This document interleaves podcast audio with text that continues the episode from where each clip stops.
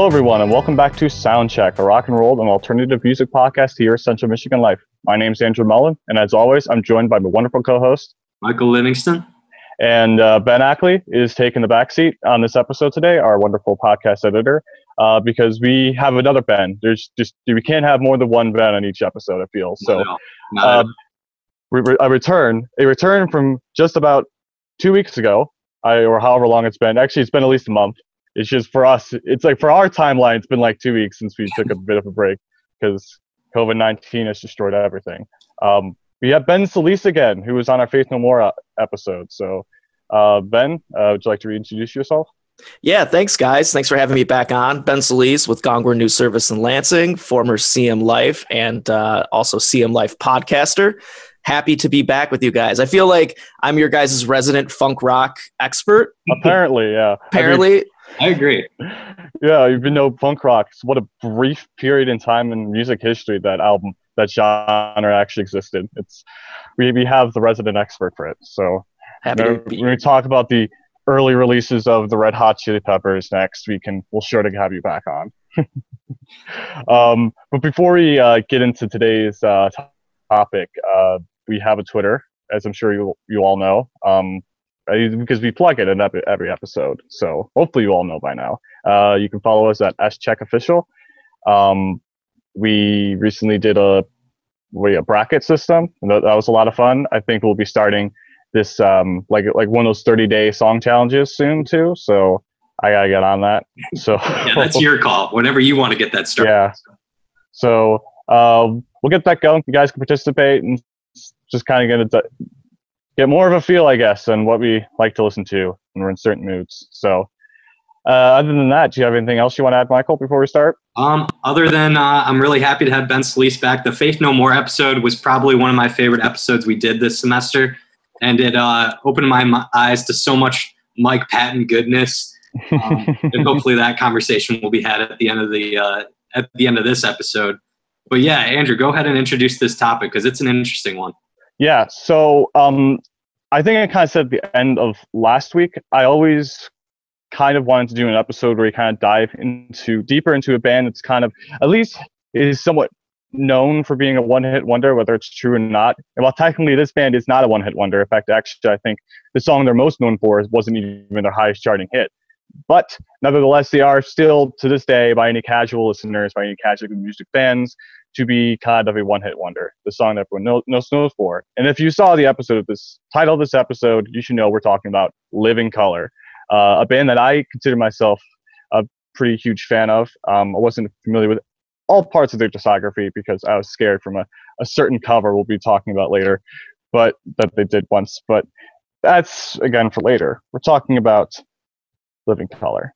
Ben, uh, why don't you start us off? How did you get into this band, and uh, what made you, I guess, want to explore a little more than Cult of Personality? Um, to be honest with you, this is honestly one of my favorite bands of all time. I know I said that really? last time with Faith No More, but yeah, you definitely picked on a topic that is very close to me. So this is this is my dad's favorite rock band, by the way. Wow. It's one of my dad's favorite rock bands. So I grew up very at a very young age listening to Living Colour. Probably the first couple albums that I had in my bedroom were Van Halen 1, um, this and probably something else, which is actually funny because I think it might have been Alanis Morissette's Jagged Little Pill, which I know Andrew, we've talked about. Fantastic.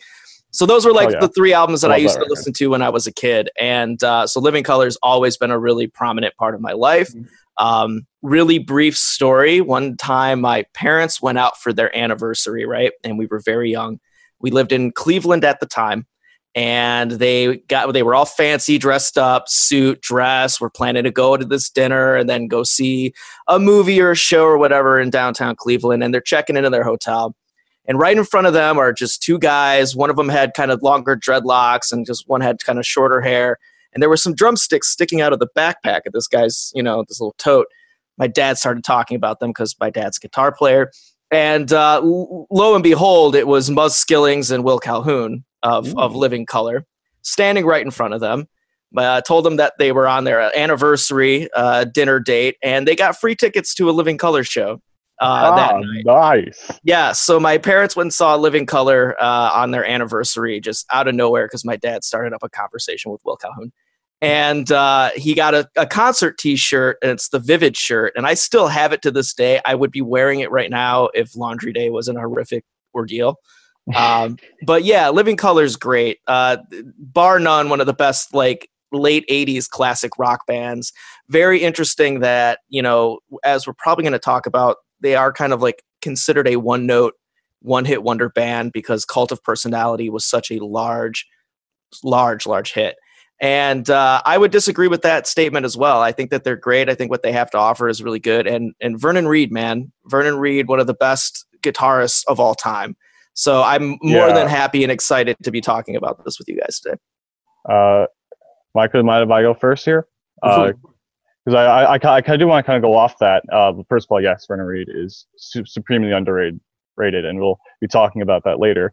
But um, yeah, going off your dad, I know you, um, you said your dad is one of your dad's favorite groups. Certainly not the case with my dad, but of course he's a big fan of Cult of Personality. And I think I've said this on the show. I think I said this back, Michael, when we did our Smashing Pumpkins episode, uh, that well, I wasn't super musically inclined until I was in eighth grade, but I still remember mm, 20 or 30 so actual rock songs my dad would play a lot in the car. Um, you know, I remember, you know, Stay With Me by The Faces, um, Awkwardly Down with the Sickness by Disturbed. I guess I might explain a bit about me now, but, um, you know, I, I remember certain songs and playing a lot in the car. And one of them is Cult of Personality. I mean, I, I didn't really pay attention to it at the time because I mean, I wasn't just super musically inclined then, but like even as a kid, I of course I remember the the, the main riff, you know, the chorus, all that's kind of stuck with me. And by the by the time when I got to you know eighth grade, ninth, you know, freshman year of high school, when I was getting back into, um, you know, was starting getting into music, um, that song found its way on my, uh, I had an iPhone at the time, so it found me on the phone. I remember just walking into school listening to that, and then kind of like the most obvious thing obvious thing in the world just clicked in my brain. It's like, holy fuck, this guitarist is amazing. Why, why have I never noticed this before? This, this, these solos are insane. And realizing how great of a song it was, finally understanding that, it, it kind of led me to go down further in a rabbit hole, kind of seeing um, what else this band had to offer. And I think this band, like, like you said, Ben, has a lot more to offer. Um, I think just beyond that song. I think we can all agree that the discography is not perfect, but they're definitely more than just cult of personality. Uh, but Michael, uh, so you're a lot of times we do artist deep dives. This you're, um, we often have, I guess, our noobs, you know, or per- people who are getting into bands. Mm-hmm. I was like that when we looked into Mac DeMarco last week. Right. Uh, you'll be like this when we look into Living Colour. Now, I have a feeling I know the first time you were the way you were first exposed to cult of personality. Um, perhaps a certain straight edge superstar uh, did that for you. But Michael, kind of describe to us how you first heard about cult of personality and what your overall impressions were uh, looking into Living Colour this week. I, I, think we need to have that WWE conversation and just get it right out of the way. Because I mean, yeah, the, the, first time I heard this song was uh, when CM Punk walked out. Um, as I was watching like Monday Night Raw or something like that when I was in middle school, and um, you know that was a very short phase of my life. But it's so crazy how the WWE impressed a lot of musical opinions onto me. Um, you know, I discovered bands like Motorhead or, um, you know, a lot of bands or a lot of superstars that would walk out um, and have these really catchy themes because they need um, to have a presence and a song yeah. that people remember them by and something they walk out to and everyone gets pumped up and Cults of Personality was was that for CM Punk and um, and a lot of people don't remember when Punk had long hair and he would walk out to a Killswitch Engage, which is yeah, a there's a reason why. I mean, um, I even picked up on that. So, um, so for me, yeah, listening to Cult of Personality with uh, with CM Punk and the WWE, I mean, uh, I look back on that phase of my life, and I think, you know, no harm in that. WWE is fantastic way of storytelling, like Andrew will say, and um, you know, it's not something that I'm going to get back into as an adult. Like, I mean, there's no doubting that those those musical impressions stuck with yeah. me. Um, before you continue, I do want to say that yeah, I mean, you used to mention a presence, and when looking at that song, looking at the character of CM Punk, yes, I mean, really, that song is like just one of the most ultimate anti-authority songs ever written, and obviously that was great for Punk's character at the time when he was at the height of his popularity. And Living Colour even performed that song live for his match on the way with The Undertaker at WrestleMania 29. I promise, Michael, that is it for, for us talking about. that was CM my one today. for this episode: is let's not make it a WWE episode. No, I could, but I won't. But um, yes, but Michael, overall, now that you've dived more into this band beyond cult of personality, give me your overall impressions on them. Yeah, if we're looking at like a curve uh, in terms of quality, in my opinion, it's going to be really similar to uh, what Andrew thought of Mac DeMarco last week. The earlier albums are stellar classics and definitely are so much more than what they're given credit for. Um, and we and we start to dip down a little bit after that, but there's still some redeemable qualities that we can pick up on. And then my interest is sort of peaked towards the end. Um, and, and there's some musical ideas there that I, I definitely like to capitalize on towards the end of this episode. All right. Um, yeah, I, have said all, all I want to say. Is there anything else, Ben, you want to talk about before we get started?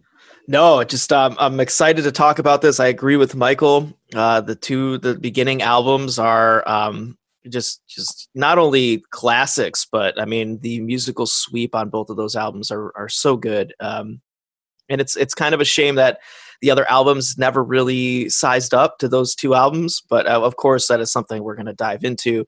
So don't you guys get worried about that. All right, excellent. And I, I think we can kind of get going here. Um, yeah, so uh, Living Colour, they formed in New York, correct, Ben? Uh, that's kind of where I believe they... so. I believe they're a New York band. I got my yeah. CB shirt on, so it's a good thing. yeah. So, um, yeah. So, so um, obviously, we mentioned his name earlier. Vernon Reid was well, it's the main founder of this band, who's technically a co-founder. But I mean, he he was looking around around the local area, uh, getting from you know a bunch of musicians trying to gather up until they finally settled on a. We went. They cycled through a bunch of singers and other bass players before they finally settled on a concrete lineup. And you know they started playing shows around the area and they're picking up traction. And eventually that would get it, catch the eye of one very famous musician. We'll get to in a sec in a second here. But you know early on, I think they started to realize something that this would be a bit of a this this would become kind of a, a tricky um, road for them. You know, trying to play rock music as an all black um, band, and this is the part I don't. Not that I don't want to talk about it because it makes me uncomfortable. It doesn't, but I don't like talking about it because I feel like yes, the fact that they're an all black rock band has kind of overshadowed have uh, kind of overshadowed the legacy in unfair ways. I don't think that should really be their defining legacy, you know, just cult of personality and that aspect of it. I think they have offer a lot more. But it's certainly something that we have to talk about because they did face a lot of prejudices uh, go in the music world, um, you know, and, and their local scenes just trying to play the music they wanted to. Um, ben, uh, how, how do you how do you think you can uh, elaborate on that for us?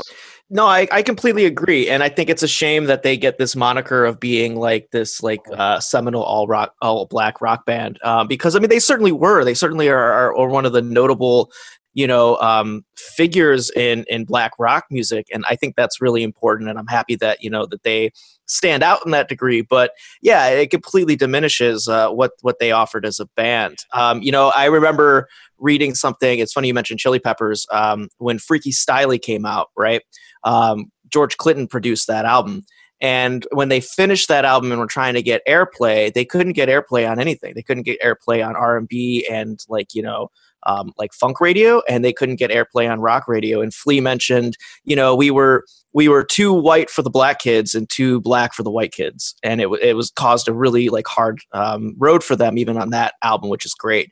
Uh, the very much can be said of, of living colour and i'm glad that you brought up that that tension within the music industry because i think that the industry did not know how to market and and label living colour I think that that same adage rang true that you know for for white rock fans, um, and I guess Cult of Personality smashed this this idea, which I'm happy about, which I'll talk about later. But um, yeah, I think that there there was a sense of like, okay, cool, they're like a black black rock band, but that's as far as as white audiences are really going to go with it. And I think for for black audiences, um, I think it was just it was too much rock music for its own good. I think Times Up rectifies that to some degree. I think there's more funk and more kind of R&B stuff on Times Up. But, you know, in the early days, I'm sure that they had a heck of a time trying to market themselves and, and go out and, and, and, you know, gain notoriety from, from both audiences. Um, it's funny that they blew up as fast as they did and then kind of, you know, withered away as quickly as yeah. they did too. Um, and I think that's a product of it. I think a product of it is that the novelty of having this, this, just this black rock band wore off. Um, and you know living colour is not a band that follows trends. It, they weren't a band that were trying to sound like anybody else at the time. Um, you know that first album vivid which we'll dig into in just a second it was so fresh when it came out and times up just really elaborated on that. Um, it's it's kind of a shame that they they withered away from that and you know um, I think that they're very prescient and very like you know um, aware of that that moniker that they had of just being like this this black rock band. And I think Times Up, some of the lyrics in Times Up speaks to that, kind of pushes back against that notion. Well, I, uh, but, but you mentioned something during, during that during that spiel. You mentioned you know the people kind of viewed having this all black rock band as something as like a novelty, which I think, which I mean, just the fact that that was a thing is pretty disgusting to me. I, I'm I'm curious what you guys have to say about that as well. I agree. I, I definitely agree. agree too. I think before we start the discussion into the album, I think we need to hear Cult of Personality though. As we all know, if any casual fans might know, Vivid, their first record, uh, kind of starts off with a very, very famous song. And um, Ben, if you are producer Ben, if you would like, um, can go. I think we all need to talk straight down to earth here in a language that everybody can easily understand.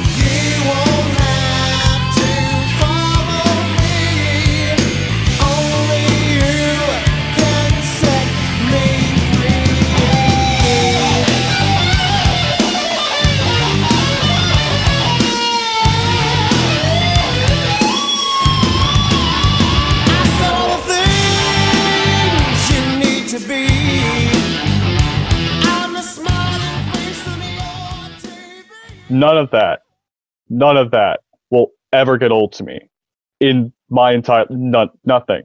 Um, I do want to start off with this, and Michael, you're probably going to disagree with me on this, and that's fine. Ben, you might. I'm not quite sure. I will argue forever that Cult of Personality is one of the greatest songs ever made. That's not hyperbole. I think it deserves that accolade easily. If I had to make an objective top top 50 songs of all time, I would throw cult of personality in there. Everything about the song works. Everything everything that was written, everything that was performed in the song just works. Even the little political speech uh, clips that they throw throw in the songs just fits it perfectly. It doesn't interrupt anything. Uh, it, it's just a brilliant song. Um, th- I could go on forever, so I'm just gonna let you guys uh, tackle this first before I just kind of um, bury both. So um, whoever wants to start, go ahead. I don't disagree with you at all, man. I, I Cult of Personality is great. It's it's okay. So it's such an overplayed song. Every it's on the radio constantly still on most classic rock stations. As you mentioned, you know it was it was a WWE like hit for you know CM Punk to come out to. Um, you know, it, on Rock Band, it's a rock band song. You know, a Guitar Hero song. Um, you know, this song gets its due recognition, and I don't think any one little bit of it is overrated. I think everyone can generally g- agree. Maybe Michael won't though. Um, that that this is just it's a it's a perfect rock song. The beginning riff, you recognize it immediately. You know exactly what it is the minute it starts. You know, if you don't know from the from the little sample in the beginning, of what this song is, the minute you hear the beginning of that riff, you you know you're listening to Cult of Personality. It's such a huge tune. Um, the way it was produced is super big too.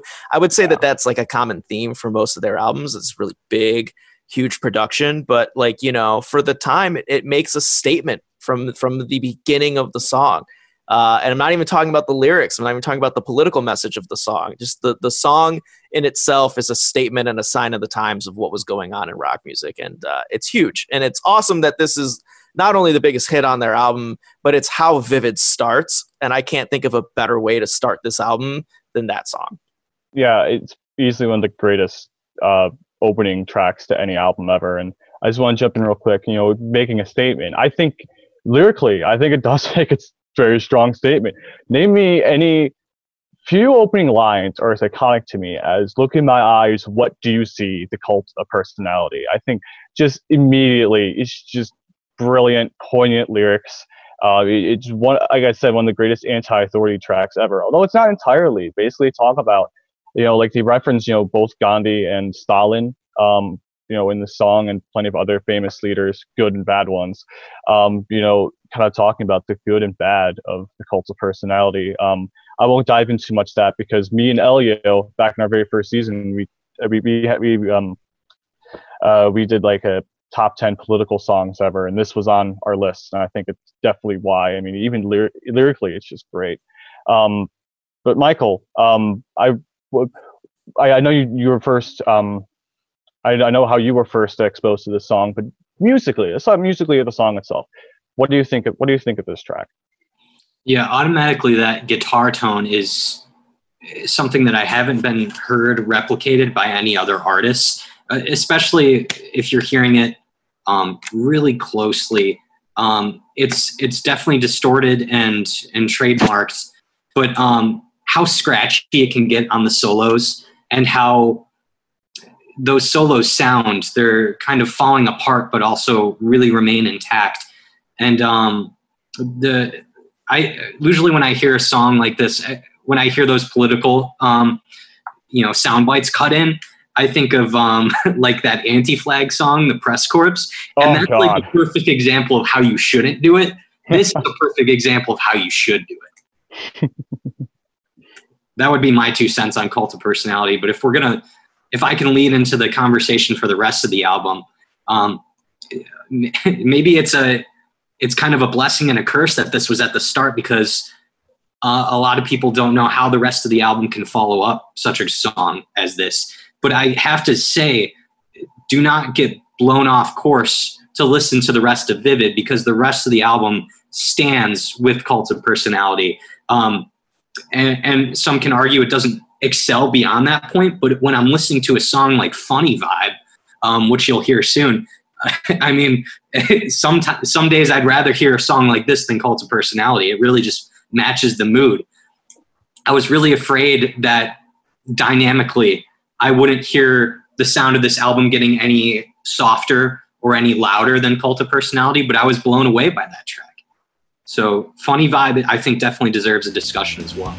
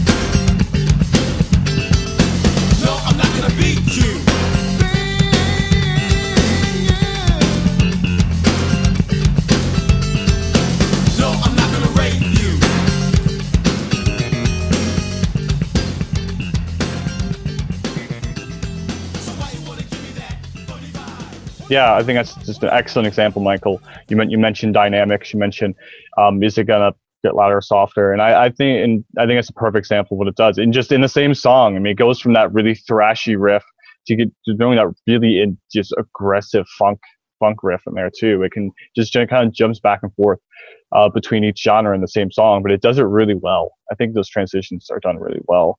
Um, and I think it's just a great example of how eclectic this album really is. You do get a lot of you know heavy metal, hard rock, more, more groovy stuff. Um, Jeffy gets you know something something like Middleman, which I also love. Um, and then you and again you get more of that funk stuff like Funny Vibe, and you even get like some kind of almost pseudo ska stuff. You know, something like Which Way is America? Um, which, which Way to America? Sorry. Um, yeah, I I'm kind of a pleb when I say that this is my favorite Living Colour album. I don't care. I think this. I think I say that because this record is great. It, it's such a tremendous album from front to back. Um, I, I, think this just is a perfect example of what Living Colour was, and shows how ambitious and how eclectic their influences were right at the start of their career. Yeah, I would agree with, and also, you know, I, am glad that Michael highlighted this particular song, um, and you know it's it's really interesting too because um, you listen to some of those those like riffy parts in the beginning of, of some of these songs and how progressive some of these are. I mean that the whole intro to, to funny vibe is such a weird progressive metal just just tirade man. I mean it sounds like it sounds like rush in a weird way and then it goes into this just like this crazy funk rock blast. I think that's one of the the prime examples of funk on this album um, and I think you know, had we been able to to let it play a little longer and not have to be uh, hit with any kind of copyright, you'll hear uh, both Chuck D and and Flavor Flav on the rest of this track, which is which is really cool. Um, so you get that hip hop element in there too. Uh, as far as political statements go, I feel like this is even a, such a larger political statement than mm-hmm. something like Cult of Personality that's speaking, you know, broadly yeah. about the uh, um, the the benevolent and benevolent uh, aspects of power. That's what I get out of cult of personality. Is that not yeah. that, that power is neither good nor bad. It's about what you do with it that makes mm-hmm. a difference.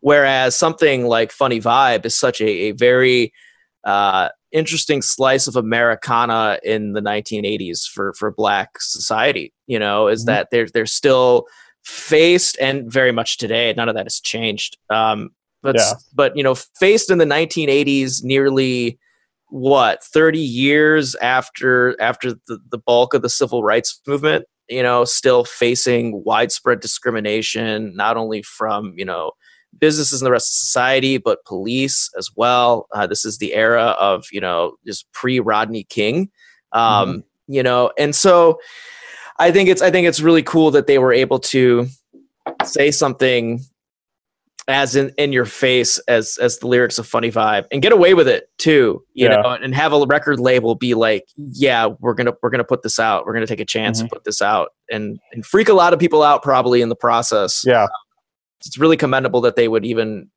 write produce and and put this song on the album it's a shame mm-hmm. that it's not higher up on on the tracks you know it's kind of one of these deep tracks middle of the album uh, situations mm-hmm. but yeah fantastic song yeah, um, I, I, I do want to touch back base on the um, political stuff in just a second because uh, there's definitely stuff to talk about there. But uh, Michael, what I'm actually what I'm actually curious about um, uh, from you is what you thought of the cover on this album. Um, um, maybe not on the next two records so much, but definitely in the grander scheme uh, scope of their discography. Um, uh, Living Colour has done a lot of covers on their records. And uh, and starting on this one, they did a cover of "Memories Can't Wait" by the Talking Heads. Um, I know Michael, you're a huge Talking Heads fan. Um, so I was really curious what you thought about this cover because I personally love it. But knowing you, the bigger Talking Heads fan to be, you might have a different opinion on it. Yeah, and I, I love the influences from Talking Heads. You're going to hear um, on our next record we're going to talk about. Um, and and that's going to be a fun discussion for me. But the cover on on this one, it's I I did enjoy it, but of course, as the Talking Heads fan, I I can't say that they did it better than Talking Heads. Yeah. I think I feel like that would be blasphemy to me, but it it did it justice. Um, I think that wasn't the worth talking about cover on this album. If if, if I was a first time music listener, um, I would think it blended into the sound of Living Colour, color very seamlessly, um, which is a good. That's what I want to hear when I hear a cover um, like that. I need to ask you, Andrew, what you thought of the Back in Black cover because you know me. I don't think well, that's that's on a much, much, much later record, and we'll get to that later. So much later. But uh, yeah, that's my thoughts on that cover. Um, it, it's it's something to behold. Um, but Yeah. of course, when it comes to Talking Heads, Talking Heads did it better.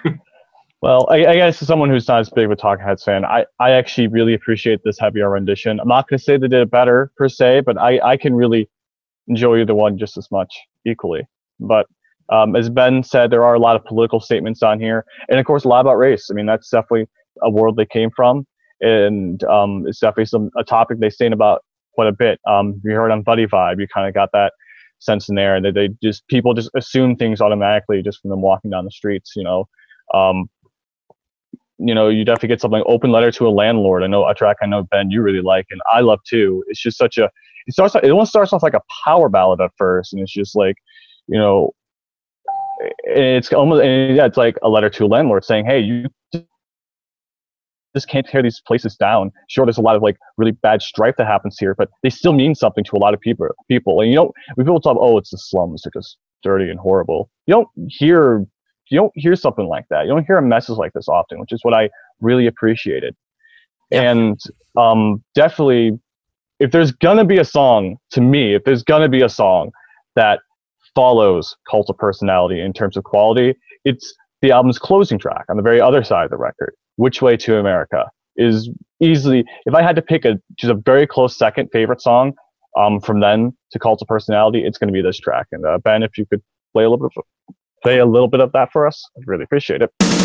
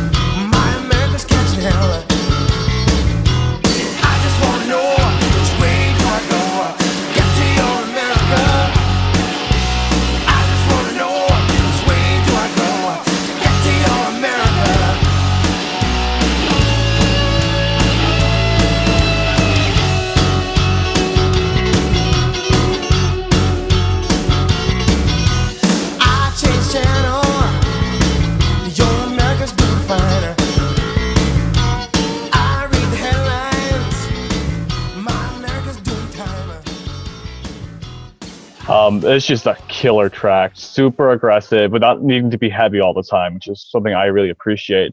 And the lyrics again is kind of talk about like, oh, yeah, I mean the message is also fairly clear in that one. It's like, hey, every, everyone like, especially during the '80s, you know, during this kind of Reagan and the Bush eras, um, you know, a lot of people's like, oh, isn't life so like life's so great right now during the '80s? There's, you know, like well, the Cold War obviously was thing. It wasn't. I don't think everyone was thinking that all the time, but genuinely, like, oh, people thought of it as kind of like a prosperous time once Reaganomics came in. Obviously, that's not the case everywhere. That's not going to be the case of how that policy kind of came in and did harm to a lot of people. And obviously, people's look, they're t- they're just pointing out the very real fact is, well, I can just look out my window and I can tell you, uh, for me, America's not doing great. I want to know what America you're talking about.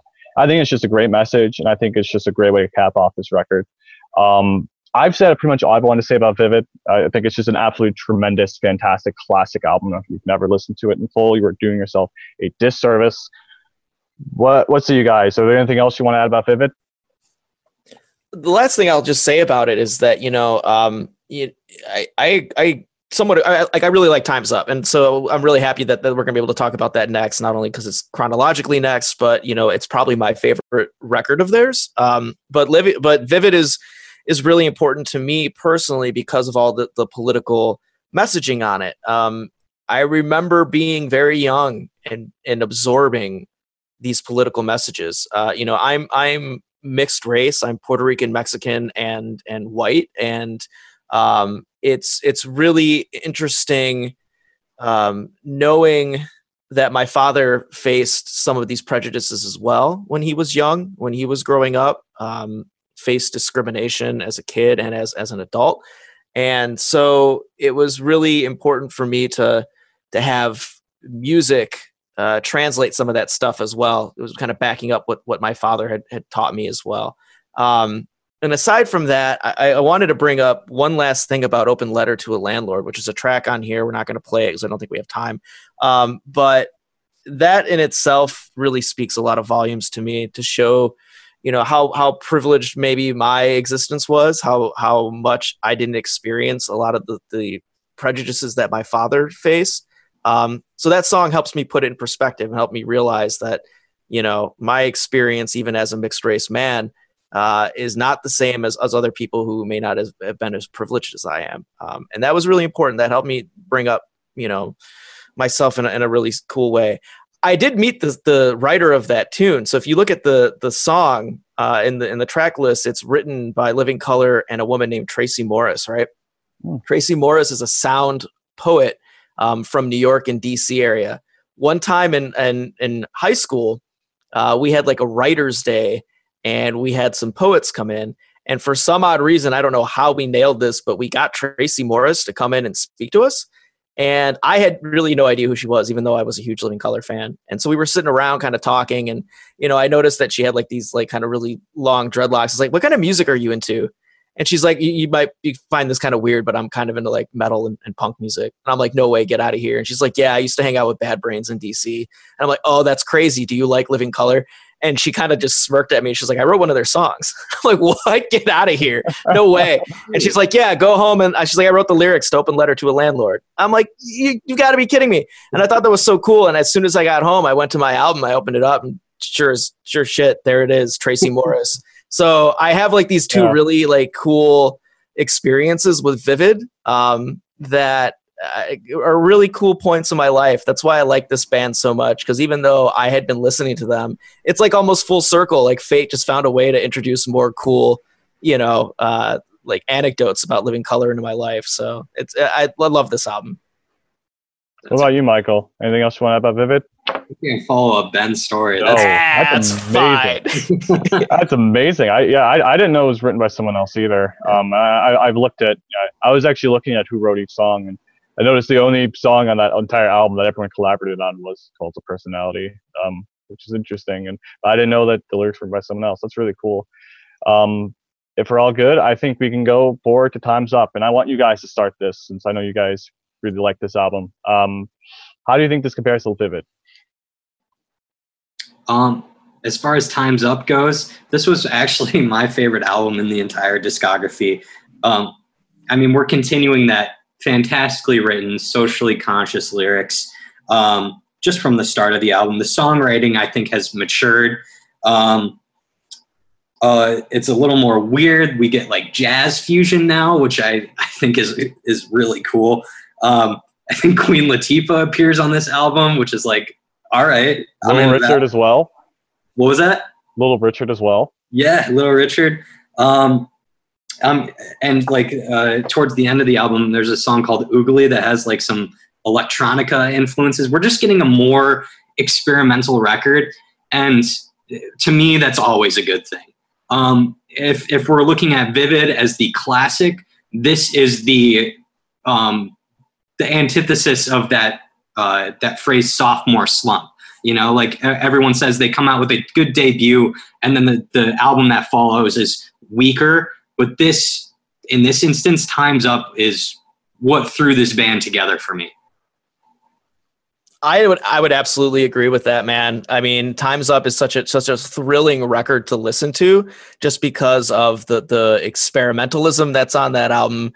Um, you know, the the sweep of of genres that they that they throw into Time's Up is really cool. I think it's like a really like whereas Vivid was almost reflective but very hopeful and positive you know? I feel like by 1990 a lot of you know um, you know latino america black america um, you know uh, was losing its hope in, in, in the way forward. It's because things were just not getting better and if in, in many ways they were getting worse you know very post civil rights era. And i think this this album in particular is is reflective of that. I think there's a sense of doom gloom and like a apocalyptic reality on this album that um, goes even further than what what Vivid did. And I mean, the opening song "Times Up" is talking about rivers drying up and you know the the sky falling, everything is falling apart, and that's not just necessarily for the world. I mean, that's that's specific specifically talking about the plight of minorities in America. Is that you know, yeah, this is this is the time for alarm, and if you're not awake right now, you need to be.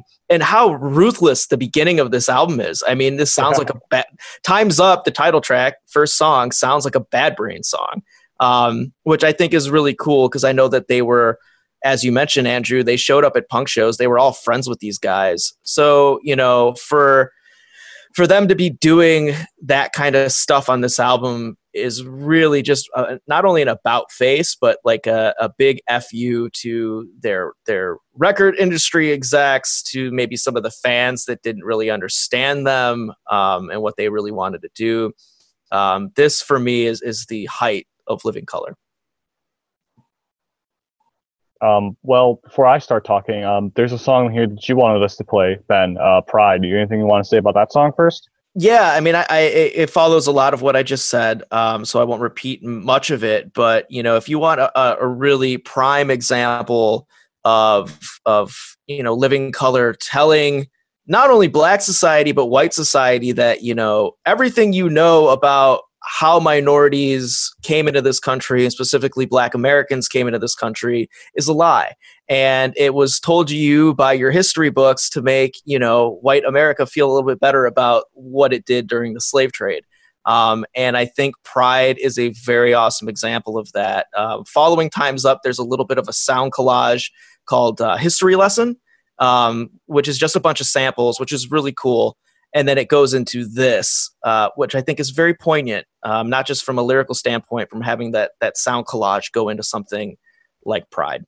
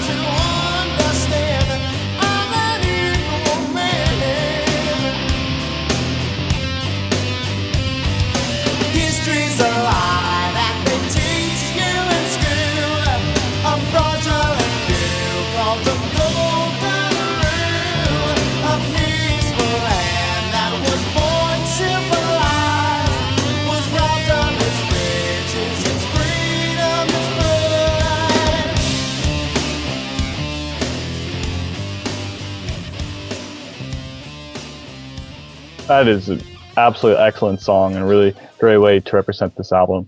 Um, so, li- like I said during Vivid, I consider Vivid my favorite record of theirs, and I know typically for a lot more hardcore fans of this band, they they will consider Time Up as their favorite, and I can see why. However, I don't think Time's Up doesn't doesn't do as much for me as it does for others. Well, again, I think it is a fantastic album. I think it it, it can feel lengthy at times, especially since there are a lot of more mid tempo tracks on here. Um, and a lot, a lot of it just feels like a drag. It does feel like it drags after a little while. Um, it can be a little challenging to get through. Not only that, because like Michael said, um, this was they definitely tried to expand their sound a little bit. They definitely tried to be a little more ambitious on this. Um, you get, it starts off with like a like a thrash, almost like a thrashy punk song at the start, and then it just kind of goes into a different, of different ways on this album, which I respect a lot. I really do. I, I like that. I like that aspect of this record, how ambitious it is. However, I also think Vivid's also pretty ambitious as it was as well, because again, it was such a fresh album when it came out. So I don't know. Um, Times Up doesn't do as much for me as it does Vivid. Uh, however, again, it's still a fantastic record. Um, I don't know. What, what, what would you guys say to that? I think uh, what you were going for there is like, yeah, it is challenging at some points because there's some more experimentation. I was trying to say that like, if if we're looking at Vivid as this fresh new sound, this fresh classic, I'm looking at the band's songwriting and their skills as musicians to be really up there if they're going to make an album like this to follow it up.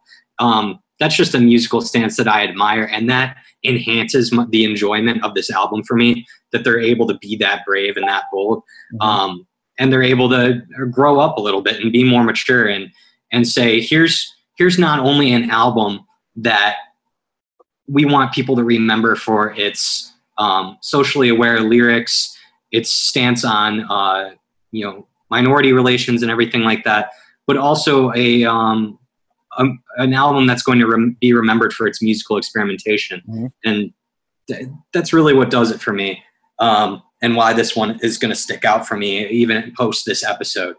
Um, it's weird that we have Elvis is Dead on here because that was if I was to be nitpicky, that would have been my low point on the album. Oh, that's my that was one of my favorites though. I know, I know, it's crazy, but like, um, if I really wanted to be nitpicky, which I feel like I don't have to, um, I feel like you know I'm, I'm talking all this maturity language, like they kind of grew up on that album, on this album, um, but it, I, I don't really sense um, anything in Elvis is Dead other than a, a really cool title that uh, you know I'm always there to poke fun at Elvis. Um, I figured you'd appreciate the lyrics on that at least. Um, Right, you're right. But uh, one of my there's Ben giving us Ben's us, Ben Ackley, our producer, is flipping us off. He's, right. he's No, an Elvis Elvis defender for whatever No. reason. Not an Elvis guy, so I appreciate that. But uh, the uh, I, I'm not seeing anything in this song, but that's like All right, that's such a nitpicky thing for me. You know, right. Well, uh, screw it. I, I, I actually that's actually the one I wanted to play from this album. So I guess we'll skip ahead to that real quick if you already brought it up. Um, I know Ben, you were talking about and something else I really like from Strickett. I think their lyrics are still absolutely on point, like you guys said. I don't think they've missed a step coming over from Vivid. I think these lyrics are still absolutely poignant, very well written. And one of the reasons why I really like Elvis, there's, there's a couple reasons for why I really like Elvis is Dead. A, I think the lyrics are still just as good. Um, at first, it just seems like, oh, it's just a bunch of like random like Elvis references. And you got like Graceland and stuff like that. But this is overall underlying theme, and this is a topic that they've that you'll hear him sing about quite a bit throughout their career. It's like, yeah, Elvis is dead, but um, he kind of represented like white musicians taking stealing rock and roll from black musicians. That's kind of like basically what the song's about. And um, how I need to pull up the lyrics. I'm sorry, I had it in front of me. Here it is. Uh, there's this line at the end referring to Graceland. Um, it says, "I've got a reason to believe you all won't be received at Graceland," which, um, if I remember correctly, is a um, it's a reference to another song. Um, Paul Simon, thank you, thank you, genius. Uh, uh, it's a reference to a Paul Simon song where he said, "We'll all be received at Graceland," but obviously, singing from a more you know minority perspective, they might not feel that's the case. Also, I like this track because there's an awesome Little Richard cameo, which you'll hear right now because Little Richard is a fucking man. So, yes. Even from the grave. Elvis is dead. Elvis is dead. Elvis is dead. Elvis Presley. Presley was a good performer on stage. It was electrifying. When he was ill, his fans got sick and moaned when he had died. Elvis is dead. Elvis ist begraben. To all you pimps making money on his name, how do you speak? Don't you feel ashamed? He went through the test, he's out of this mess. Be my guest and let him rest. Elvis is dead. Elvis está muerto. Elvis has left the building.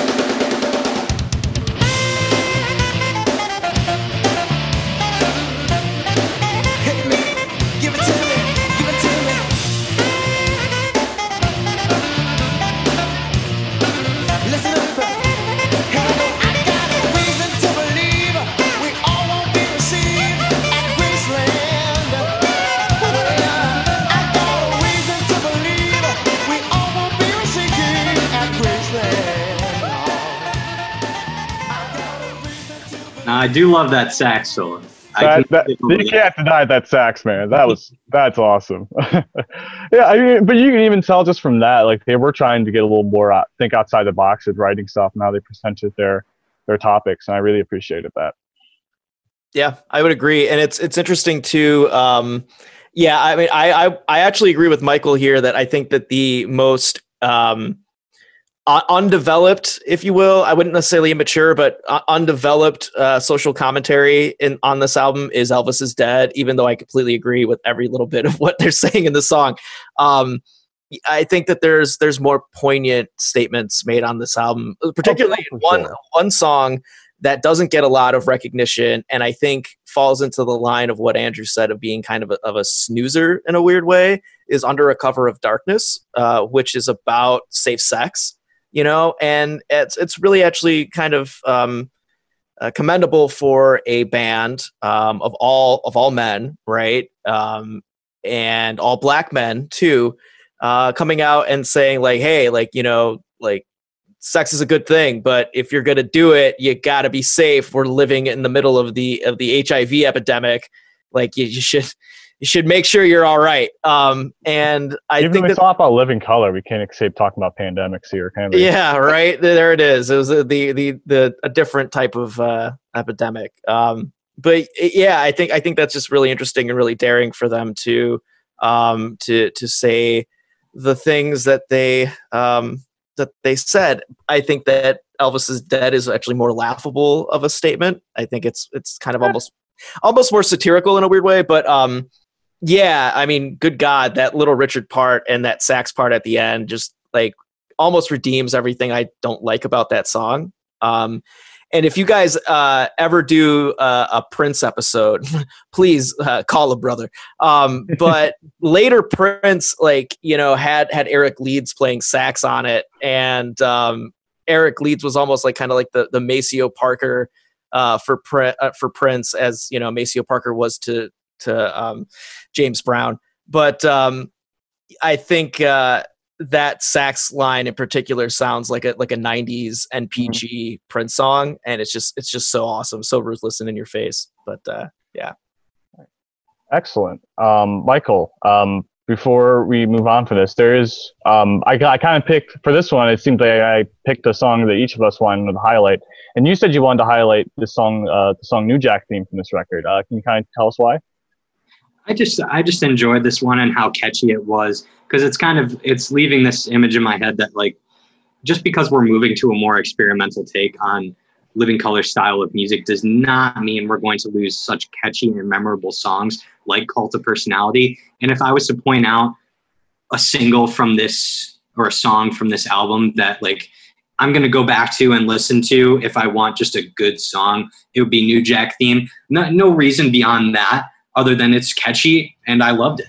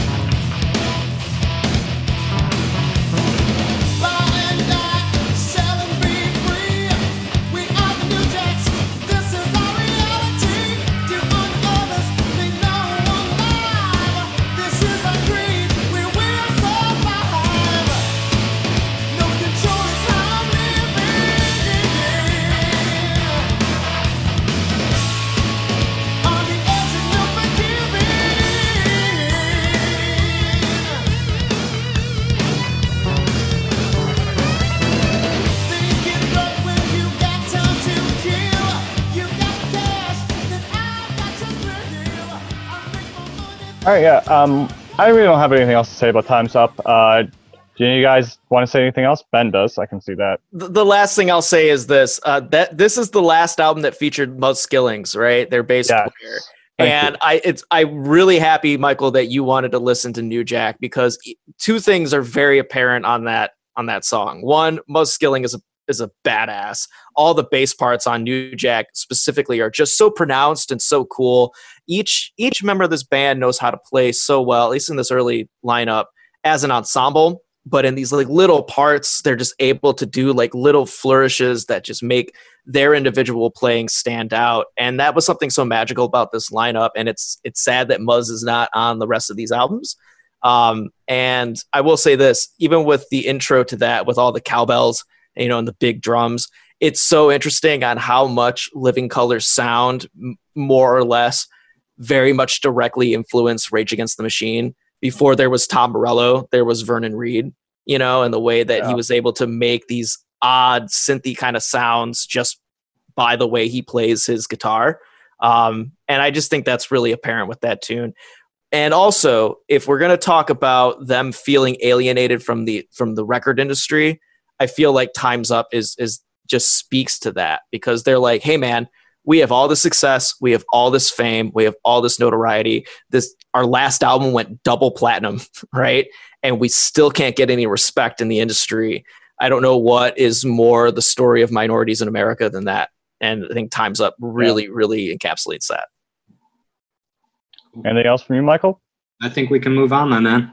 All right, uh, let, us move on to, un, unlike Ben said, thanks for reminding me. Um, yes, they kind of switch bass players going forward into this. And funny enough, we were talking about the actual stable lineup of Living Colour. That's the only lineup change that's ever happened, which is pretty rare in bands like that. So I think that's worth no- noting too. But um, yeah, we're moving forward. We're talking about their third uh, full-length EP, uh, record. I know they had an EP called Biscuits that they released. It was just basically just some leftover tracks, kind of whatever. If you want to explore that, do, listener, uh, do it on your own time. Uh, we uh, now we're going into Stain, their third album, uh, one that's kind of divisive among fans. Um, I know both of you were. I know Michael, you were really down on this one, and uh, Ben, you were. You seem kind of as well. Not, know you don't think this is as strong as the other other two. Again, why don't you two start us up, start us on that with uh, your conversations? What, what what were your thoughts on Stain? You can go first, Ben. Uh, I like this album a lot. I think it's really interesting that, that they get so much heavier on this album. I think that like uh, as another kind of uh, you know, raise of the middle finger, kind of an affront to their own their own you know record execs, saying like, listen, like at the end of the day, like we may be like a rock black rock band, but we're a rock band and we're a heavy metal band, and we're gonna we're gonna change with the times. We're gonna change with what's going on. You know, you're talking about like more closer to mid 90s when all of this is coming out. And um, you know at the height of like metallica being in for the black album like Dimebag Darrell's presence Yeah, in- just say Pantera as well. yeah like pantera's presence in, in 90s metal music um, i think that had a big impact with with the songwriting on this album. I think that they were able to follow the times really well on this album and really adapt well with with what was going on in metal music. Um, lyrically I, I think that some of their statements are not as good as some of the, the, the you know There's definitely one song where I'm going to agree with you on that, and we'll touch on that later. Um, yeah. It's that's just my take. And i just i just think that the statements that they make earlier are more poignant than the ones they do here. And there's one um song on here that, that for me personally is really problematic i think in the Yes. long run yes, I know exactly. I think we all know Really- exactly really fairly homophobic statements on, on Yeah, this- on, this one song about. Uh, yeah. Um, we'll, we'll we'll we'll we'll touch on that later. But first, yeah uh, yeah first, uh, Michael. Um, I know you said you, you seemed pretty down on this one. Um, what's your take on Stain? Yeah, this was this was my low point. Not it wasn't my extreme low point. That's later in the discography. But the, um, I think we're entering a new era now where Living Colours embracing, um, like we were talking about, some thr more thrash elements, some more metal elements, um, and just fully embracing this heavy sound. With that, there's some pros. We're getting more attitude, which I can always be down with. Um, but we're losing some technicality. We're losing some maturity in songwriting um, especially on the bass end. Um, this new bassist that they got is not as like aficionado or as um, what's the word? Not a virtuoso as their last one was. Um, and uh, we're talking lyrics on this. Uh, I read in an article that these lyrics um, are based off like headlines that they would read. Um, so very contemporary, but also um, that works for some bands. That worked in Talking Heads case when David Byrne would write songs based off of um, headlines. But in this case, they're not embracing them the way that they should be. Um, I think that there there's an immaturity um, to a lot of these lyrics. Um, this this album was deemed underrated though by publications like Loudwire. Um, you can take that as a good thing or a bad thing. God, oh, Michael, you don't get to fucking smear this record like that. Yes. Um, but yeah, that's really all I have to say. It, it, it is kind of, a turning point that we're reaching here where some fans can go towards this side. Some fans, this is where it ends. Um, it definitely doesn't end here for me, but it's not something I'm going to be paying attention to. Um, well, I I gotta say I gotta take the opposite stance here, Michael. Uh, I'm to make a fairly controversial statement um, here, at least for hardcore fans. I actually prefer this one over Times Up. Um, I actually find myself um, enjoying this more consistently than Times Up. It's shorter album, it's more concise. Um, I think the production's still good. While they're not maybe as overtly ambitious as they were on um, and on Times Up, the heavier element is still new for them, and I think it still works for their sound really well. Um, and I think they were able to still do some uh, some interesting things, like on the song I have to see right next to me, "Nothingness." I really like that one. Um, but yeah, for me, well, th- there's there's several things I think that makes this album stand out a lot for me, which I really enjoy. It. A, uh, I, the reason why I mentioned Pantera because this album has grooves for days. I love the grooves that they put into these riffs and into these um and just to the music in general. They're just super thick and meaty and just just really dips and dives. I love I love them so much. Um, and I think it really works. Um, just and you, you mentioned the anger, Ben, on this, and I, I I love that. I love the snark and this the upfront anger they have on this album. I mean, there are they always, they always had like some level of anger in in, the, in their albums beforehand. It was just never as uh, again as upfront. I don't think as it was on this one, which I really appreciated. Um, in fact, uh, there's one song I think that really encapsulates a lot of what I'm saying here, and that's the, the first track. Actually, "Go Away." I really like the lift, the riff on here, and I actually really like the lyrics. You, you guys mentioned the lyrics, and uh, I, I can see at least, especially on certain extents where they might not live up to the expectations as the other ones. I I still think overall though they're really strong. I like a lot of the lyrics that come on here. I think actually the one that I again because she's just so snarky and I, I can get really into that stuff. Um, particularly on the song "Go Away," the pre-chorus I really like is um, uh, I see starving Africans on I see the starving Africans on TV. I feel like it has nothing to do with me. I set my twenty dollars to Live Aid. I paid my guilty conscience to go away. Ooh. See, there are just great lines on here still. I think there's still a lot of great messages going on here, and I think they're still really hammering home a lot of like the race-related issues here, and while e- exploring different topics. Obviously, one they did not handle well at all, but um, we'll we'll talk about that after um, uh, Ben plays here um, a little bit of "Go Away" for us.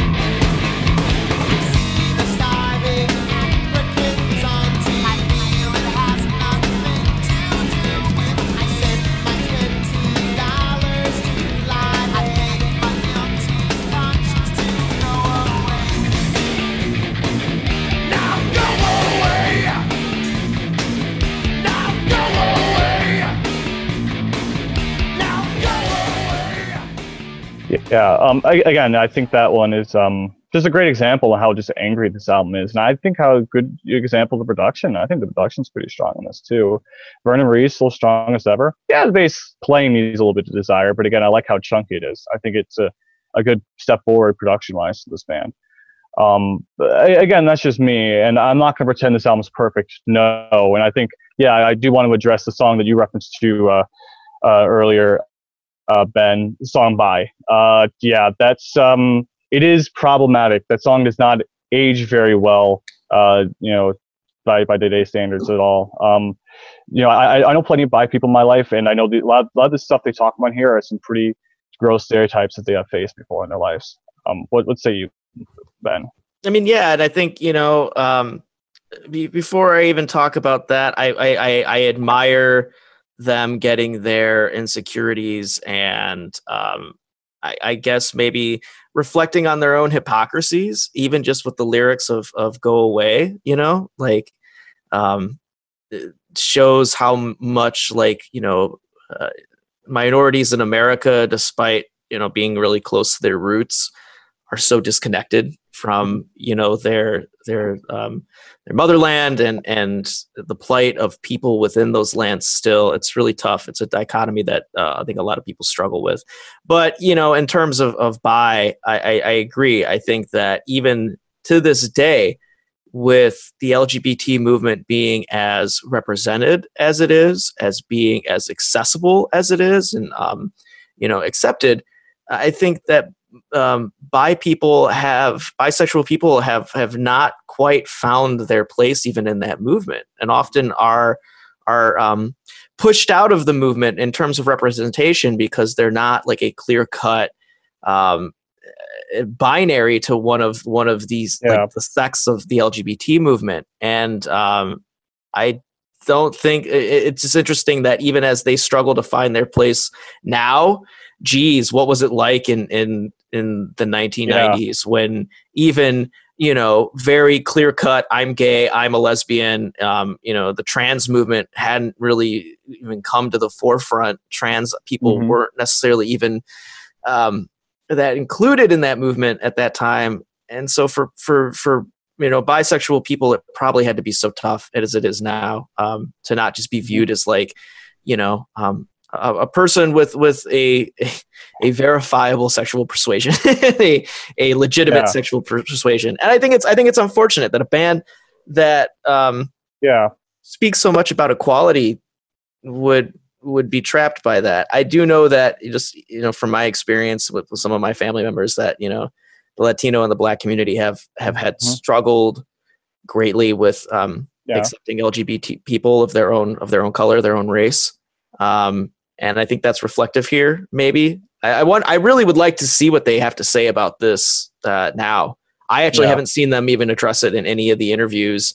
Um, that they've recently done. And I, I think they should. I think there's an opportunity here for them to explain Yeah. why they felt like that and hopefully apologize for it. But, you Mhm. know, I can't, I can't force people to change their minds if they don't want to. But Well, well, I, well. Uh, let's let's. I, I do want to kind of go off that real quick, and I'm not going to try to make excuses. A lot, most of what's on here are pretty disgusting. I know there's this one line in particular where they reference like how like oh, bi people are more likely to be you know to cheat on their significant others because you know oh, there's more people. I, I guess because the stereotype is there's more people they can. But I, it's dumb and it's stupid and it's horrible and it's gross. However, I mean, there, there. I don't. I don't think Vernon, who Vernon is the one who wrote these lyrics. I don't think he's a homophobe. I, I think there is some really bad stereotyping on here, and and again, I don't say I don't reference these lines to excuse anything, but there is even some lines where he goes on here. It's like I want a closet enough big enough to live in. I want a closet big enough for the world to live in. Now, obviously, there is some references where he's like, I don't think he hates. He doesn't hate black people. I don't think he hates you know gay people. I don't think that at all. I just think a lot of this at a lot of these lyrics at best were misguided, were very misguidedly written, and or they just yeah maybe they didn't hate them, but they also still believed in some really gross stereotypes, and obviously that's not okay. Um, and again, it is like you said, it is kind of disappointing to hear this stuff from a band like this who talks so much about trying to bring equality in here. Um, but then you go back, you, you still go back to the Bad Brains. You referenced them earlier. Um, while they were, they faced a lot of discrimination in the punk scene, the hardcore punk scene. I mean, banned in DC was basically about that, how they had to be banned from Washington DC, where they played a lot, because a lot of club owners claimed that their shows were too violent, even though their shows weren't as were any more violent than any of the other shows at the time. They were singled out because they were black. And then you go read, and they basically want like a genocide on like LGBTQ people. Like a lot of these people, like that's they've said there's quotes similar to that before. I know you and Michael, you and I have looked those up before. And there's even some a couple really troublesome lines, you know, in the Adolescents' first record, uh, the Blue album. Michael, I know what record you and I both love to death, but you can't, you you I don't think you, you would disagree that there's definitely a lot of lines in that album that do not age well, particularly like the song Creatures. Um, so while I don't think this is perhaps the most egregious example of it, yes, it should spy should certainly not be for it's certainly not forgivable, really. It's a song that I wish didn't exist. The song itself musically isn't even that good. So yeah, it, it, it is a disappointing thing, and it's definitely one that I skip over when I listen to this album. Let's move on to a song that you like then. well, Let's move on from this uh, this topic because I don't think well it, it, and Michael, I think I just think it's an important topic to talk about here. I don't think we should. is. ignore It is. But, uh, But it is it is rather dour though, right? it is rather dour. and like I said, I besides this song, I uh, I love this record as a whole. Again, I prefer this one over Times Up. Um, and I actually do. If, if you want, let's let's actually play a song here. If you um that I also like a lot. This I think I'm the only one who's really high on this record. Um, I, my favorite single from here is Auslander. I think it's a really good one. I think that's German for um. What you don't like this one, Ben? I this I, Ah. I don't know this like I said this this album is is complicated for me because you know uh, some of the the statements like I mentioned not not strong enough. Mhm. The I know we just talked about Bi, but that always puts a really bad taste in my mouth. And um, you know, I just I I think the quality here is not it's not what it was. I do give them credit though for getting as heavy as they do on this album, as pissed off as they are. I think it, I think it's a an about face that was necessary to kind of you know call call the herd of uh, you know Wayfair uh, Living Colour fans. But no, I think this is a good song. I just like I said, I'm I'm not as I'm not as uh, hopped up on this album as, as you are, Andrew. Yeah, which, uh, which I mean, fair enough. I, I I get why some people might not be as into this one, especially if they're really into the the crazier moments from the previous records. But I still really like this song. Um, I want uh, if you can play a short clip for this, that'd be really great.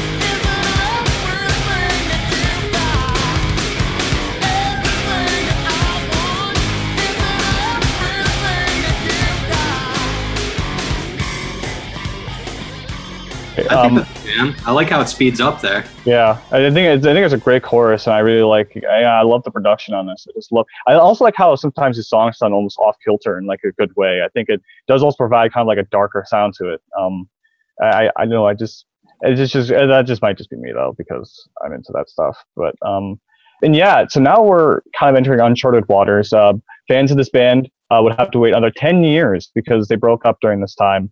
Uh, they just when they sat down to write the fourth album, they just couldn't agree on a musical direction. So they were just like, all right, well, we'll just split up.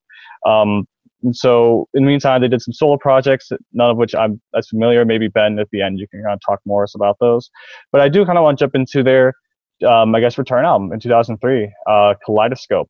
Uh, and it's and for full, um, like I said at the start, uh, as much as I'm a big fan of this band, I wasn't familiar with this half of their discography really before re- researching for this episode because there is a certain song on there, it's a certain track, I should say, that scared the bejesus of me to a point where I didn't want to explore this half of it because it was just was so bad.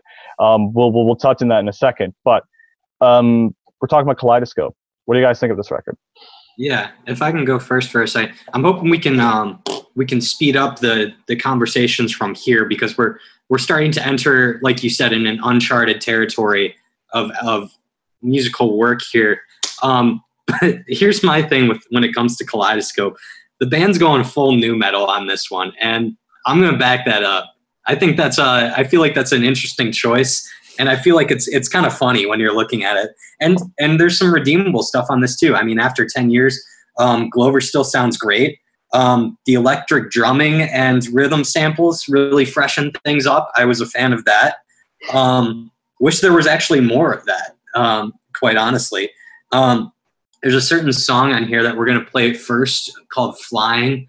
That was some post 9/11 um, commentary, and I you know, as opposed to some of the subjects we were talking about on Stain, I think they um, capture the horrifying imagery of that uh, kind of pretty accurately. Um, maturely is is another question, Um, and I think um, there's some experimental vocal things going on here that don't really work that I wasn't a fan of.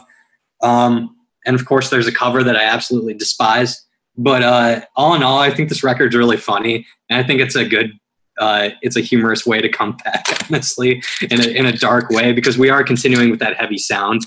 Um, but I think on this one, it's it's trying to fit into. It's like when your dad tries to like put on a metal shirt or like a shirt of a band you're into and be like, "Hey, look at me, am I cool now?" Like that's what I'm kind of getting from Kaleidoscope. What about you, Ben?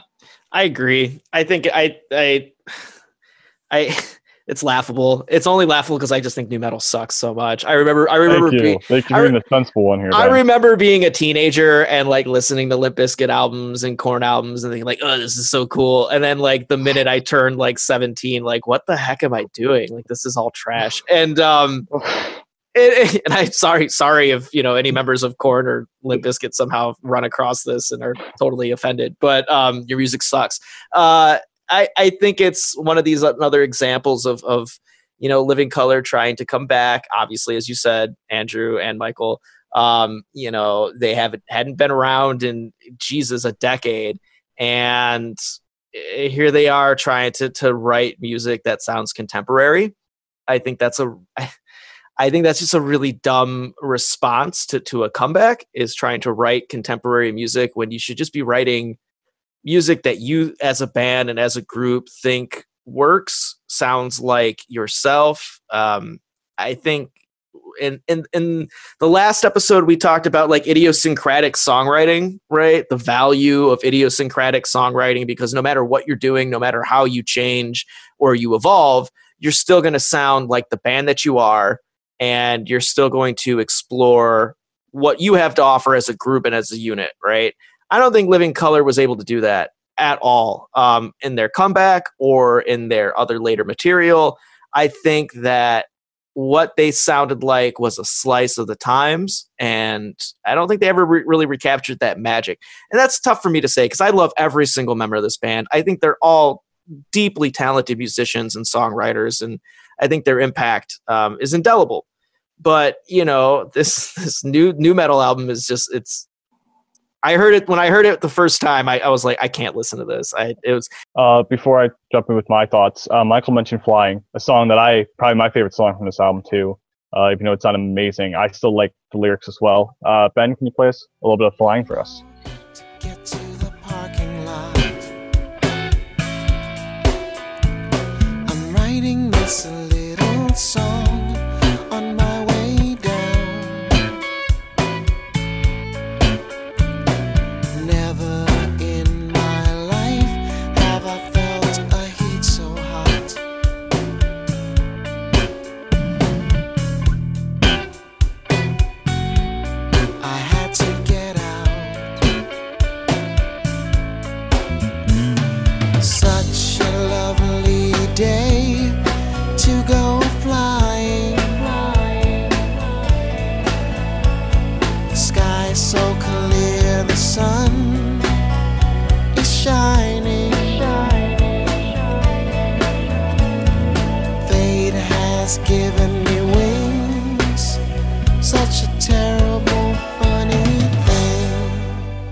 Um, yeah, I'm gonna affect a lot of what these guys said. I don't know if I straight up heard as much nu metal as you guys did in this. I actually was reminded by another uh, very bad 2000 release, uh, 2003 release.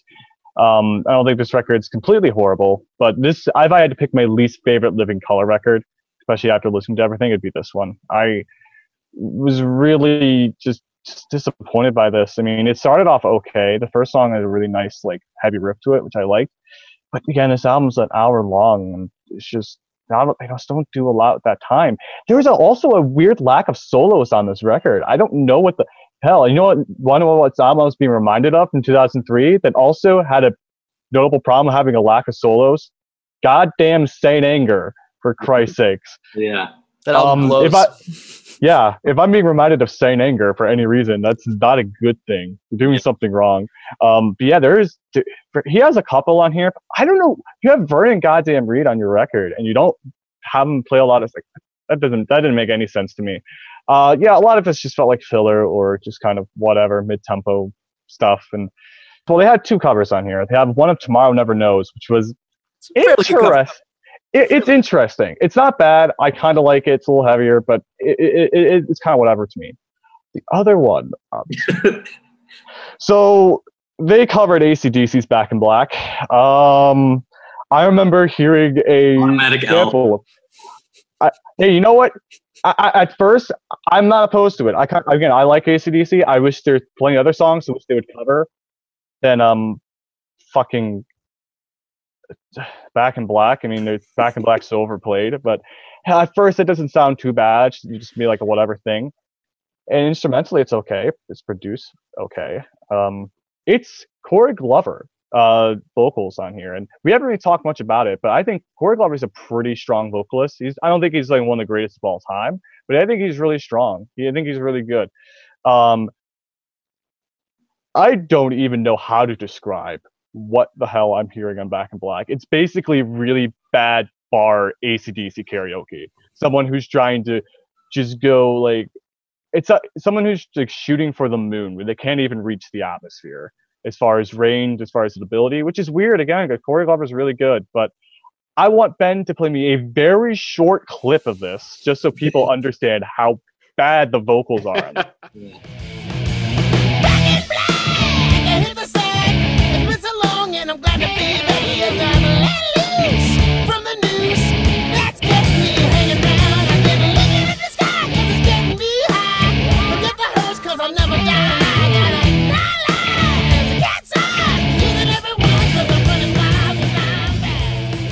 Yeah, I had I had to cut that before I started going to a laughing fit. I was that's all we need for the, this album. yeah, I, I was genuinely bracing when the song came out. because I remember I was thinking, is this gonna be as bad as I remember it being? Maybe it won't be that bad. Came on, I started laughing my ass off for like the entire runtime. It was woo hoo hoo. I don't know what he was thinking when he tried to sing like that, but yeah, um, easily one of the weaker covers I've ever heard. One of the worst vocal performances I've ever heard from like a major band. It's rough as all hell. But yeah, no, no on that cover and no for most of again I, I like some of the heavy moments on this record i think it has a couple decent tracks but yeah there's not really a lot to grab from this um and you kind of get a continuation of the same going forward onto this onto the next record another six years we had to wait for a new album you get to chair in the doorway uh personally for me i think this album's a a small maybe like one or two leagues above kaleidoscope but we're not getting it, while some of the issues were improved from the last record on this, it, it, it introduces a whole batch of new issues too. I, I like this. I like this one a little more than Kaleidoscope, but not by a great deal. Uh, what say you guys? Um, for me, if there's one thing that's worse than Kaleidoscope, it's fucking the chair in the doorway.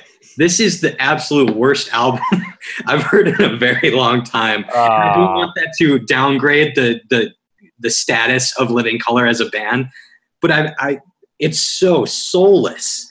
Um, I mean, the production, just you know, everything we loved out of that guitar tone, um, is gone. Um, you know, I'm hearing like at some points I'm hearing like Foo Fighter stuff, and other points I'm hearing like Kings of Leon. Like I don't want to hear that. Like, I mean, uh, some of these songs like Bless Those was pretty all right. It sounded like um like it had some good blues stuff wrapped in there that kind of foreshadows what we're gonna see on the next album. Um, but this record tortured me. It tortured me. Like uh, you know, I felt like the guy on the cover. I was just so bored, just looking off into nothingness. I mean, I'm sorry, but this one was awful for me. But uh, I don't know. What did you think, Ben? I'm there with you guys. I, I just, you know, I, I, I, all I can say about any one of these albums really going forward is that the magic is completely gone. In in my opinion, um, it's it's just simply not there. And I think you hit on it really well. Is that the one of the good things that makes this band really stand out is Vernon Reid's guitar playing, and I it, it almost it almost feels like there's there's like a great absence of like Ver, Vernon Reid's like mojo on any of this. Yeah. And maybe some people disagree with me, but I'm I'm actually gonna take um I'm, I'm actually gonna uh, dis- disagree with you on that, Ben. I, I I- can't see how this one's worse than Kaleidoscope, in my opinion. Again, I think a lot, lot of the issues with Kaleidoscope were addressed. Um, uh, it's shorter, thankfully, um, by at least 20 minutes, which, considering how rough Kaleidoscope was, I, I appreciated that. Um, Andrew, it's not a compliment to an album when it's shorter. hey, hey, compare compare it to Kaleidoscope, it is, but you didn't let me finish. Um, guitar, while you while you're right, mixing wise, a, lo- a lot of the guitars are just like productions on these half these songs are dreadful. Like the first track, "Burn Bridges," would would have been actually kind of good if they could if I could hear the guitars. I don't know who mixed these guitars, but they should be shot. Like for fuck's sake, like half like the solo, the solos, the solos are at a good volume the, the, the actual riffs and the and the other guitars are so washed down and muddied in the mix, I can barely hear them. I, I thought there was something wrong with my speakers when I first heard it. I think we can. I think we can go ahead and hear "Burn Bridges" because I agree that is an interesting single, and it Yeah. piqued my interest when I first started. I, I started thinking like, oh, we're gonna get something really new and interesting on here, um, and then we'll we'll get to the next album. Yeah, I think that's fair.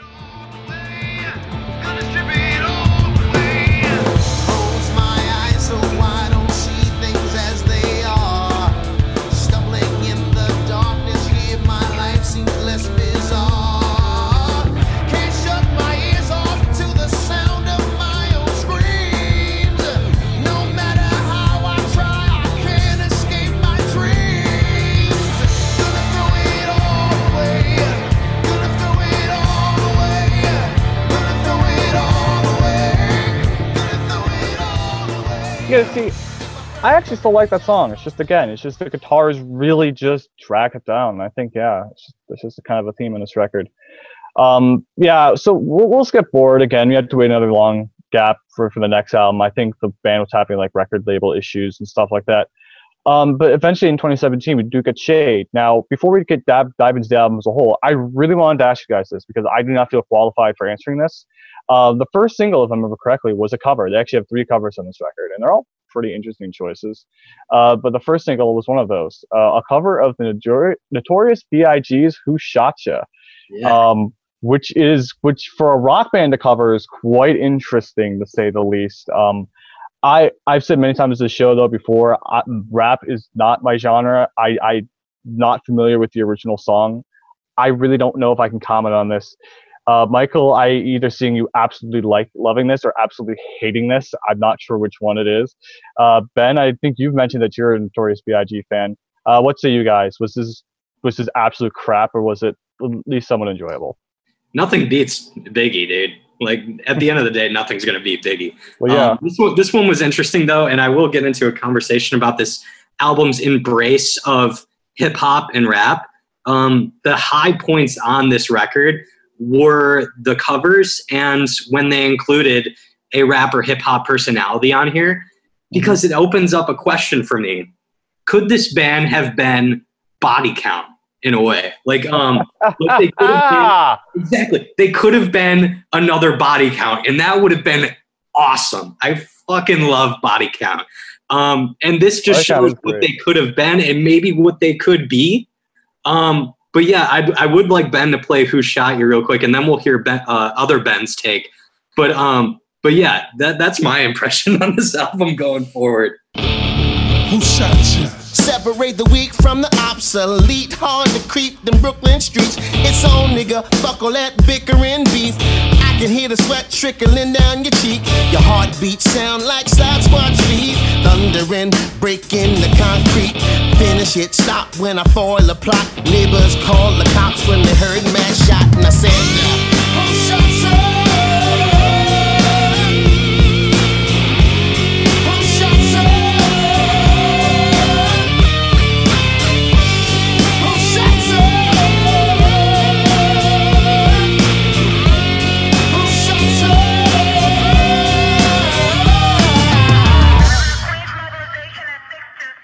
So so here's my deal with with this album, right?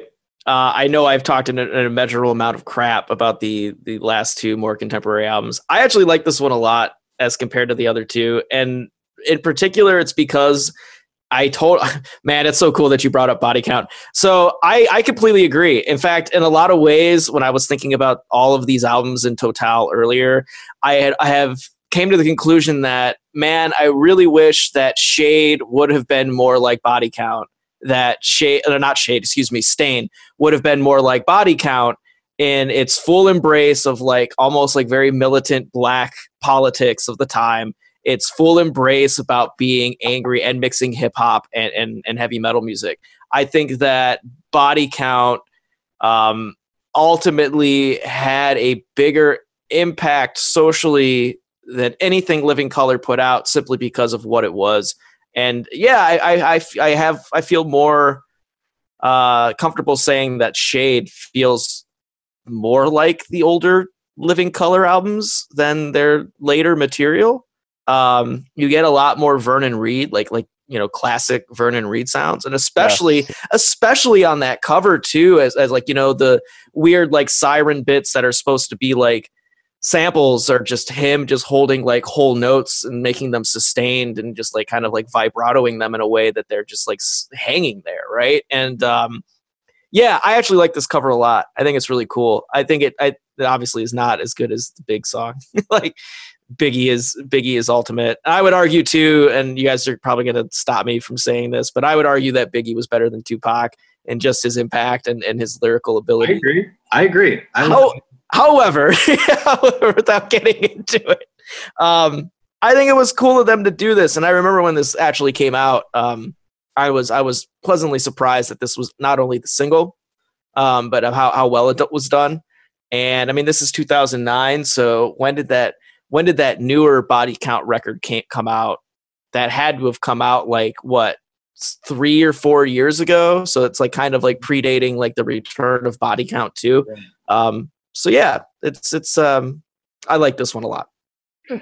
Well, yeah. Well, Corey was kind of rapping in the verses. It's not, he was also singing. You can tell he was singing them too a bit. It, I, I guess the only my only complaint about this this this cover because I do like it actually. Um, but I, I feel like he was just trying.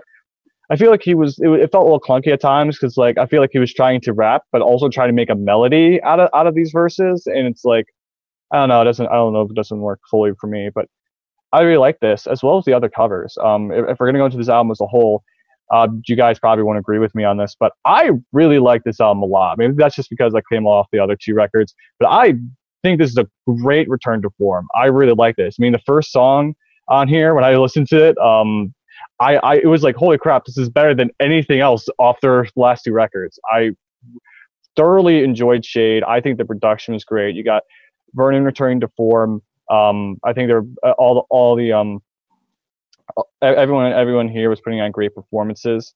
Um, if I do have some critiques of this, a I didn't I know no Michael you said you liked a lot of like more hip hop influences and, and I, I liked some of like the weird samplings and mixings they did on here but but there are a lot of like weird vocal effects um that were done on Corey's voice and I just I just felt like it, was, never never did it feel too overbearing for me but at the same time he was putting in some really good performances on this like especially in the choruses he'd just be belting them out and I felt like that just like he just didn't need that I felt like I was just too distracting from it and I should point out lyrically, this is easily their weakest album to me in that sense. Lyrically, this is their weakest record. I don't think there was anything anything to a point that was egregious or that was, you know, like to a point where it just straight up bad. But a lot of these just felt like meaningless lyrics that you could have just pasted together from like some sort of lyric generator site. Honestly, there were some highlights. I like the first track. I liked as well. Um, the song "Pattern Time." I think. Oh, shut. Yes, it was. Just don't shake your heads at me. Uh, "Pattern Time." Pattern and Time I like too as well lyrically. Um, but I really like this album. Again, it had like a night. I know their whole thing going into this was supposed to be like um, you know, a take on the blues, um, which I thought was interesting, and I think they did that pretty well, especially with their co- Robert Johnson cover of Preaching Blues. I think they gave a lot of time for Vernon to uh, do his magic. Um, but let's say you guys, what do you think of the record as a whole? Yeah, we're we're getting a weird dichotomy of like this weird adaptation of blues music and hip hop music, which I think your comment about lyrically being the worst album, I think is, is n- not good. Um, the last one, A Chair in the Doorway, was definitely that case for me, or Kaleidoscope. But like, um, I think with the covers on this, you can't really say that, especially when you got "Who Shot You" in there. But Well, I, I, re- I really like the uh, the reworking. I, I'm not saying that everything was bad here, definitely not. But again, again, just a lot of these lyrics just didn't mean fucking shit. listen, man, I, I completely understand, and like it's I'm, I'm I'm like half and half on both your guys' sides here. Um, I really hope that they do more of this of this fusion of of rock and hip hop music. Um, I really hope that you know, in some small way, they do make an album that's as militant as as Body Count. I mean, the latest Body Count album is fantastic. It really it's super super good, and um, that Slayer cover that they do on there is is amazing.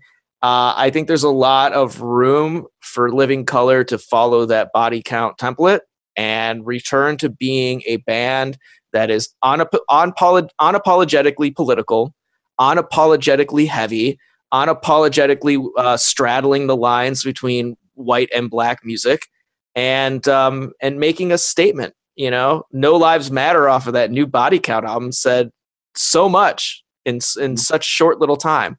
Um, and I, I think Living Colour has the ability to do that, and I really hope that they do because, like I said, one of my favorite bands, probably bar none, best guitar players of all time, and Vernon Reid, and I think that they uh, have a lot to offer. So yeah, I will de- I will defend Shade till I till the day I die in that regard. I, I could not have said that better, Ben. You pretty much captured my feelings. Um, yeah, and again, I think Ben mentioned fun, and that's what very much this record was for me. It was fun. I actually enjoyed this one. I actually didn't didn't feel, even though it, it is a little lengthy, it's almost 50 minutes. I didn't feel that. It, I, I didn't really feel it. I, I just I just really like the sound of this album, and I think this is just a great return to form for them. And again, I had fun with this, which is more than I can say about the previous two. And again, and I, I still think these guys definitely show they still have a lot of value to give out of them, but um, not not just with their you know playing you know their performance talents, but also their the writing talents. I think these guys definitely have shown that they're um that they can provide a lot more. Um, and I would be interested in hearing a more like hip hop infused version, almost like a body count from them. Um, that could be interesting. Um, I, I'd certainly be open to that, even though again, rap's not my genre, but I like body count. So, um, we'll we will play uh, one more song that I really like from here. It's called Pattern in Time, and uh, after that, we can give our closing thoughts.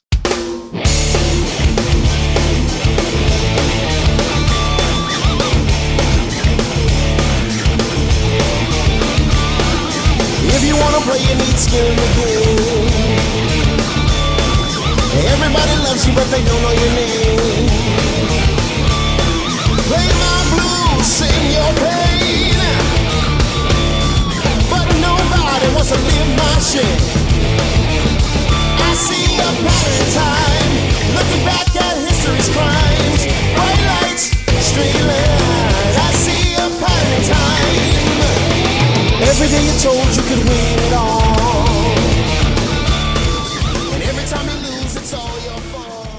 I, will say again, that's just that is another good example. There, there are good lyrics on this one. While the topic for them, you know, white man steals the music, rock music from from, from black Americans.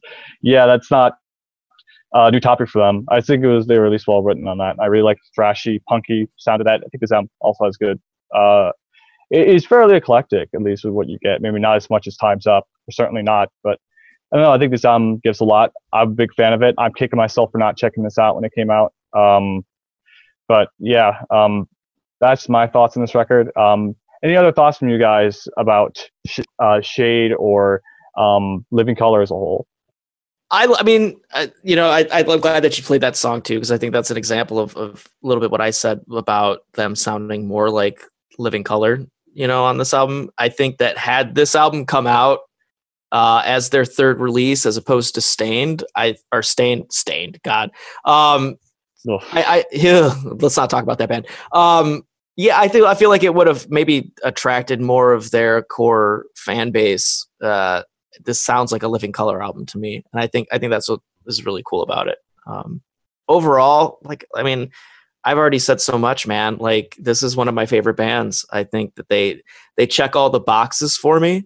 Um, they were really important to my political awakening, and um, I God, I have so much nostalgia for this, and you know, listening to these albums, especially the first two, just reminds me of of being a kid and having my dad just sit down there uh, in the basement with me, you know, listening to these records, explaining what these lyrics meant and and what they meant in the context of even for him, um, you know, as as a you know minority living in America during a time that was really turbulent for minorities in America and continues to be. And um, I'm I'm really happy that this is a, a, a band that's really a strong part of my life because I can go back and you know not even just in conversations like this with you guys, but you know really wax philosophical about this band for just for several days. And um, wow, just what what a what a great group of musicians and what a great period of time that they had come out into.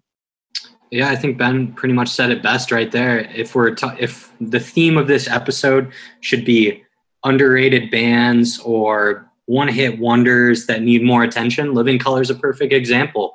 Those first two albums and um, you know selecting a, f- a few different highlights in the following albums um, is going to do you some favors as a music fan, and I cannot recommend enough listening to some of those.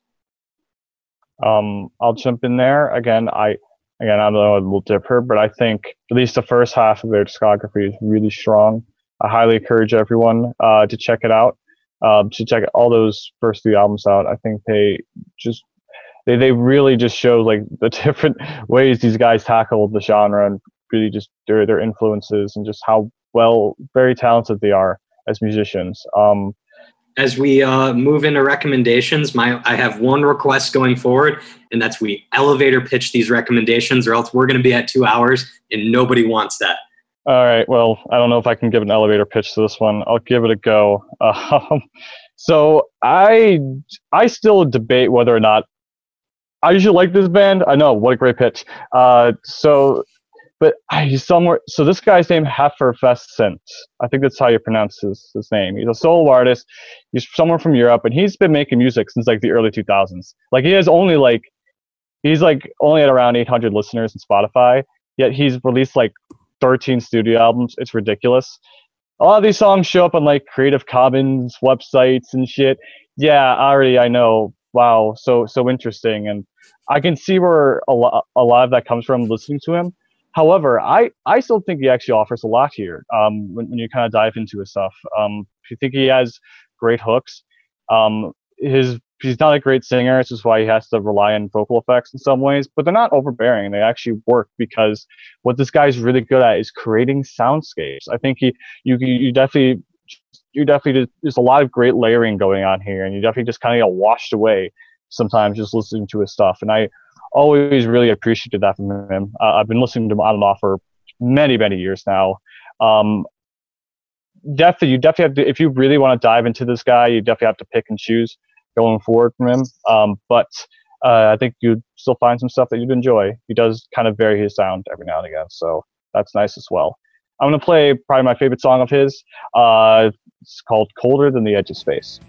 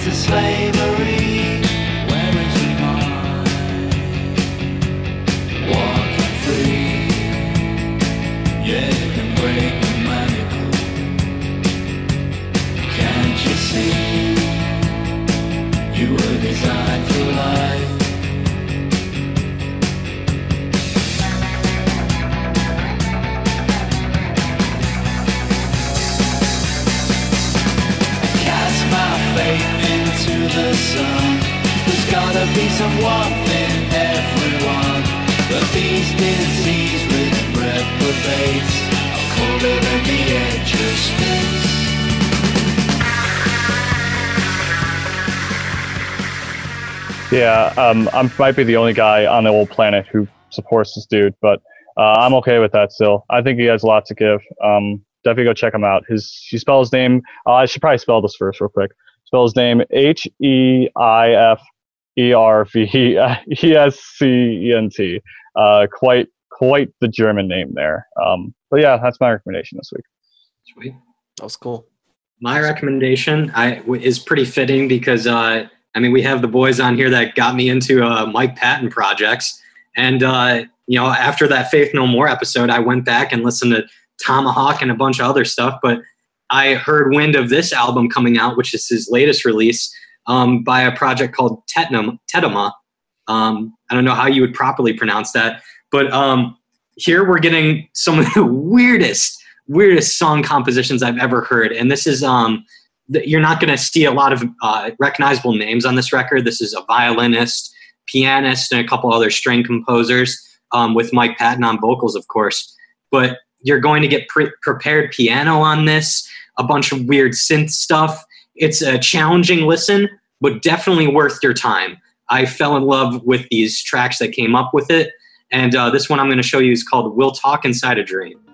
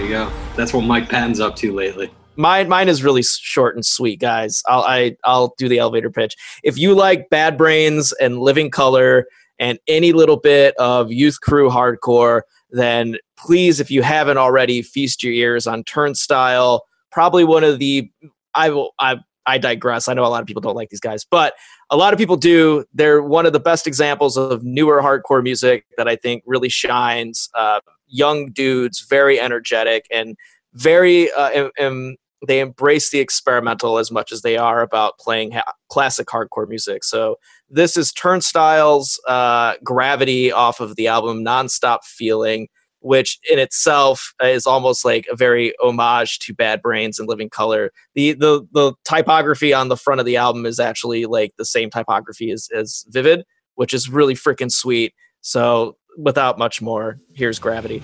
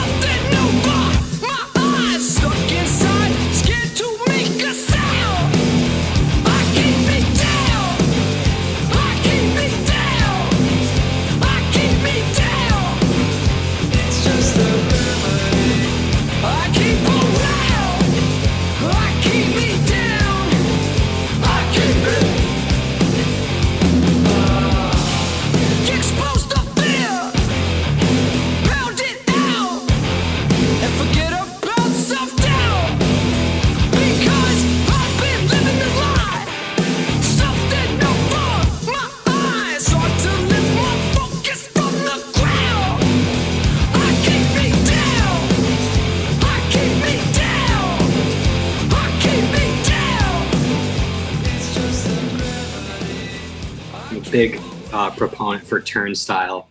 One of the first bands I ever saw live, actually. Uh, such a good hardcore act. I Um, think that's the episode, yeah? Uh, yeah, I think so. Uh, Ben, thank you so much again for coming on to us. You're a great guest. Love to have you on again for something else. Sure. Um, really, really, really, really uh, love this band, and I'm, gl- I'm glad that you could uh, join us to talk about this. As far as what's happening next, uh, for uh, will probably be the season finale of Soundcheck. Uh, I think we had some discussions about that, um, and it looks like we're going to do something related to the decade, talking about the most overrated and underrated artists of each decade. I think that's our plan right now is hopefully we can uh, end off this quarantine run of Soundcheck on, on a really strong note. Uh, and without further ado, um, I think it's time to say Good night, Detroit. Detroit.